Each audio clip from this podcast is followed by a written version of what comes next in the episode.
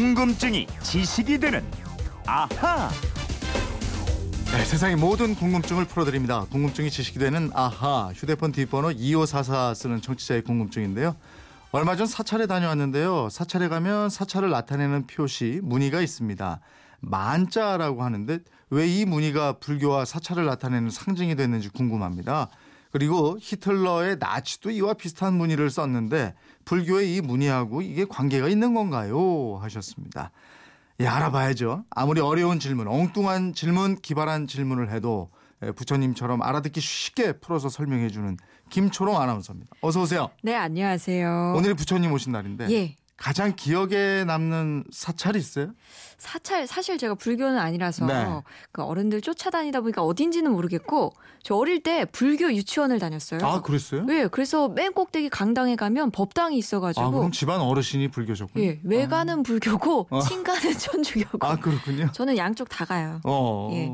그 사찰 음식도 맛있고 그죠? 맛있죠. 이 사찰을 나타내는 이 문이 예. 불교를 상징하는 것 중에서 가장 대표적인 문인데 목걸이로 만들어서 하고 다니는 분들도 있고 말이죠. 네, 맞아요. 예, 예. 그거 이름을 만자라고 하는데요. 우리나라에서는 창문이나 난간, 깃발 등등등 이 절 장식에도 두루 사용하고 있습니다. 특히 법당 지붕의 모서리 쪽 있죠. 합각부에 이 무늬가 장식되는 경우를 쉽게 볼 수가 있죠. 음, 그럼 다른 나라 절에도 이 만자를 많이 쓰는가요? 그렇지는 않습니다. 이 동남아시아의 소승 불교권에서는 이 무늬를 찾아보기 힘들고요. 아. 대승 불교권, 즉 예. 우리나라랑 중국을 중심으로 한 대승 불교권에서만 유행하고 있습니다. 그렇군요. 근데 이 만자 표시가 뭘 나타내는 거예요? 이 만자 무늬가 원래 고대 인도를 비롯해서 페르시아, 그리스 등의 나라에서 두루 사용했던 상징입니다. 대체로 태양이나 신령한 빛의 상징으로 보기도 하고요. 네. 성인의 몸에 난 털이 오른쪽으로 둥글게 돌아가는 모양이라고도 해요. 음. 또 흐르는 물을 상징한다고 보는 의견도 있는데요.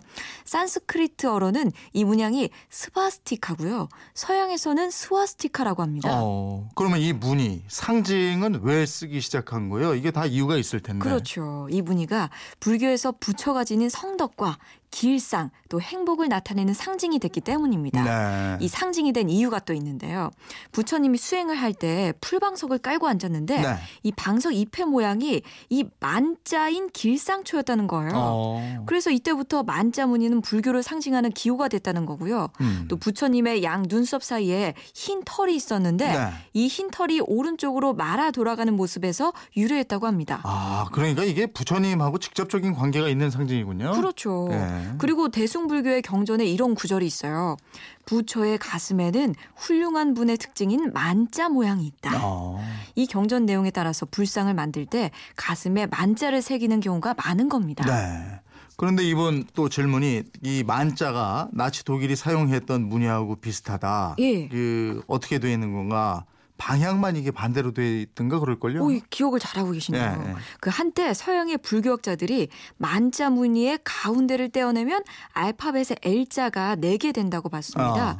그래서 이 만자 무늬를 four L, 즉 life, 생명, light, 광명, love, 자비, liberty, 자유를 뜻하는 아. 것으로 해석하고요. 예. 이 불교도의 생활 지침으로 삼기도 했어요. 음. 근데 나치가 이 문양을 쓴 이후로는 지금은 거의 사용하지 않는다고 합니다. 어. 근데 이 나치 독일은 어떻게 해서 이 만자 비슷한 상징을 쓰게 됐는지 그것도 궁금한데 그러게요. 히틀러가 무슨 불교 신자도 아니었을 것 같고 말이죠. 예, 히틀러가 사용한 나치의 상징 문양은 이름이 하켄 크로이츠인데요. 네. 독일어로 갈고리를 뜻하는 하켄, 또 십자가를 뜻하는 크로이츠가 합쳐진 말입니다. 음. 그러니까 갈고리 십자가 이런 뜻인 데 변형된 십자가인 게르만 십자가에서 유래한 것으로 보고 있습니다. 아, 그러니까 이 나치 문양은 불교하고는 직접적인 관계가 없는 거네요. 그렇죠. 네. 또이 하켄 크로이츠는 히틀러와 나치가 1920년 창당할 때부터 상징으로 써왔는데요.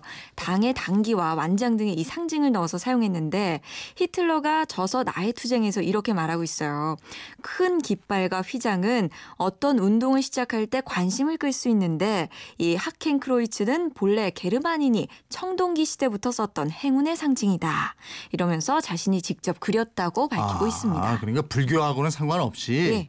히틀러가 나치의 인종주의하고 우월주의를 나타내기 위해서 상징으로 만들어냈다 이거군요. 그렇죠. 어떻게 네. 생각하면 그 히틀러 개인의 뭐 행운의 상징이랄까 네. 믿음이었던 것 같고요. 음. 근데 또 나치가 워낙에 악독한 일을 많이 했기 때문에 네. 제2차 대전에서 패전한 이후 독일에서는 하켄크로이츠의 사용을 법으로 금지하고 있습니다. 네.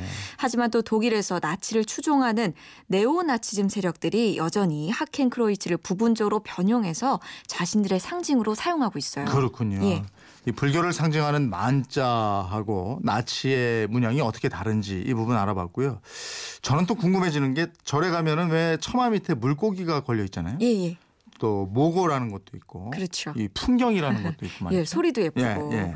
왜 사찰에 물고기가 있는지 저도 참 궁금했는데 이번에 네. 알게 됐습니다. 이야기가 있더라고요. 옛날에 어떤 게으른 스님이 살고 있었어요. 네. 그 스님이 너무 게으른 나머지 스승의 말을 안 듣고 있다가 음. 일찍 죽게 됐습니다. 어. 그리고 얼마 있다가 이 스승이 배를 타고 큰 강을 건너고 있었는데 네. 그 강에서 어떤 물고기의 등에서 나무가 자라는 것을 보게 돼요. 물고기 등에서 나무가 자라고 있었다고요? 네. 그래서 이 스님이 물고기와 얘기를 나눠봤습니다. 예. 그때 그 물고기가 바로 게으름을 피우다 죽은 제자 스님 있죠? 아. 예.